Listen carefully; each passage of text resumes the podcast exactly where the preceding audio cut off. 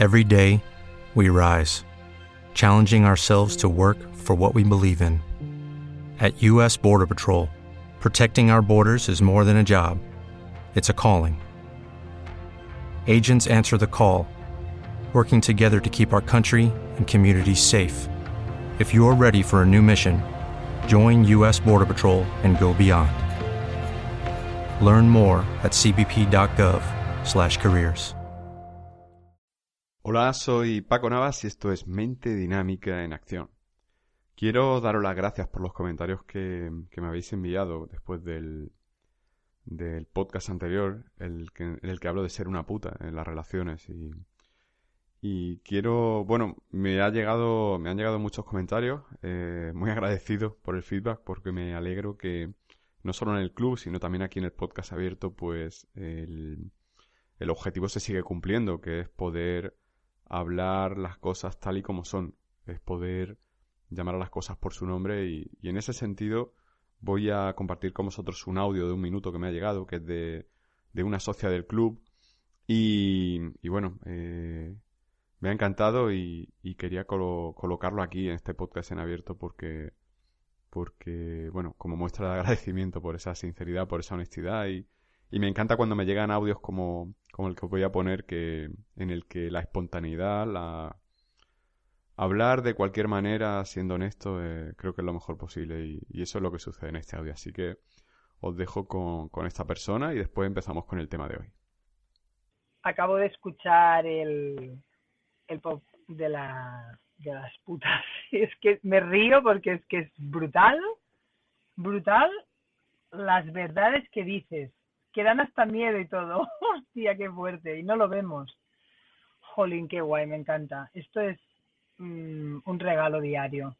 Tengo que decírtelo, porque es tan fácil verlo cuando lo escuchas hablar en boca de otro y poderte analizar en base a la experiencia y a lo que estás escuchando, que es que, bueno, estoy trabajando ahora y te lo digo porque tengo trabajo y no puedo seguir con el audio. Pero es que me ha ido de puta madre. Muchísimas gracias. Hasta la próxima. Muchas gracias por el audio y, hoy quiero hablar del, de, de, una cosa que, que recapacité hace, hace un par de semanas, tenía en mente hablar de ello y, y, y creo, el, creo que es el, el, uno de los temas tabú por excelencia, uno de los temas en los que nos desatendemos más porque nos han educado de una manera muy concreta. Y es el tema del sexo. El tema del sexo que, como seguramente puedes haber comprobado en tu propia piel o en, a través del aprendizaje observacional viendo a otras personas, tiene, ese, tiene extensas ligaduras con la culpabilidad, muchas veces derivado de una educación católica, restrictiva.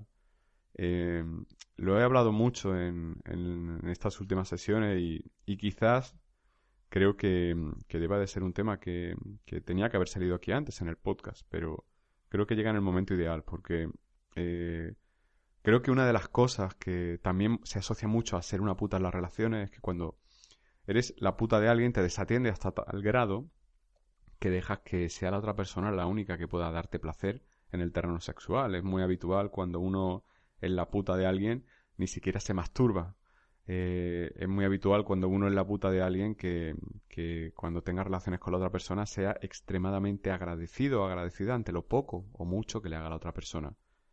Es habitual cuando uno es la puta de alguien que esté enfocado más en el placer ajeno que en el propio. Y el placer ajeno no es solamente atender a alguien, eh, mirar por él o por ella, cuidarle, sino que se corra. Lo importante es que se corra esa persona.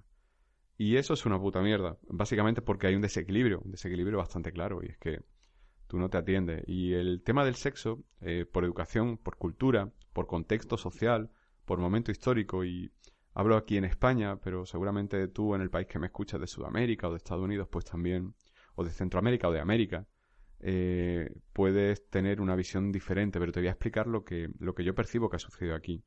Aquí en España ha habido una, una dictadura, una dictadura que que al final ha hecho que, que tengamos una, una represión inherente, eh, latente dentro de nosotros. Eh, ahora estaba viendo unos vídeos porque Este podcast tenía, tenía pensado titularlo Pajas son amores, en referencia a un programa que había aquí en Telecinco, eh, creo que era en los años 90, eh, se llamaba Goles son amores.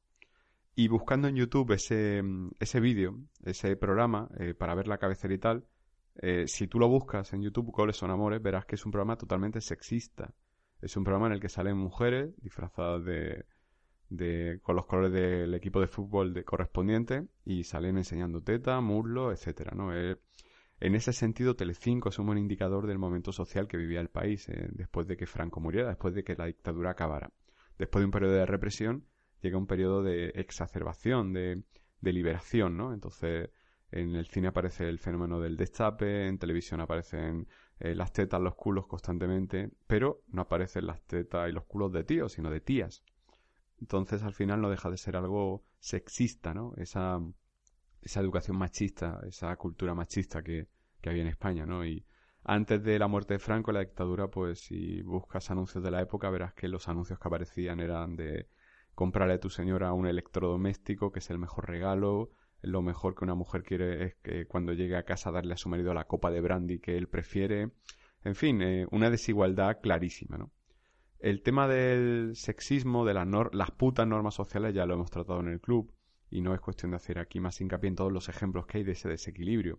Pero hoy quiero hablarte del tema del sexo. Entonces, aquí en España venimos de ese periodo de represión, después de ese periodo de exacerbación, y, parece a simple vista, y esto en referencia a una persona con la que trabajé hace poco, eh, generacionalmente es mayor que yo, ¿no? Entonces, nada más empezar la sesión, pues me, comentaba, es que lo, vosotros, y yo decía, bueno, vosotros, bueno, la gente joven, y ahí hay una creencia limitante, ¿no? Eh, la gente joven no va a tener determinadas creencias que yo tengo por ser de una mayor edad, ¿no?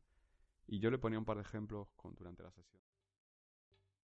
¿Te está gustando este episodio? Hazte fan desde el botón apoyar del podcast de Nivos. Elige tu aportación y podrás escuchar este y el resto de sus episodios extra. Además, ayudarás a su productor a seguir creando contenido con la misma pasión y dedicación. ¿Te preocupas por tu familia? Entonces, ¿por qué darles solo huevos ordinarios cuando pueden disfrutar de lo mejor? Eggland's Best, los únicos huevos con ese delicioso sabor fresco de granja, además de la mejor nutrición, como 6 veces más vitamina D, 10 veces más vitamina E y 25% menos de grasa saturada que los huevos regulares, además de muchos otros nutrientes importantes. Así que, dales los mejores huevos. Eggland's Best, mejor sabor, mejor nutrición, mejores huevos.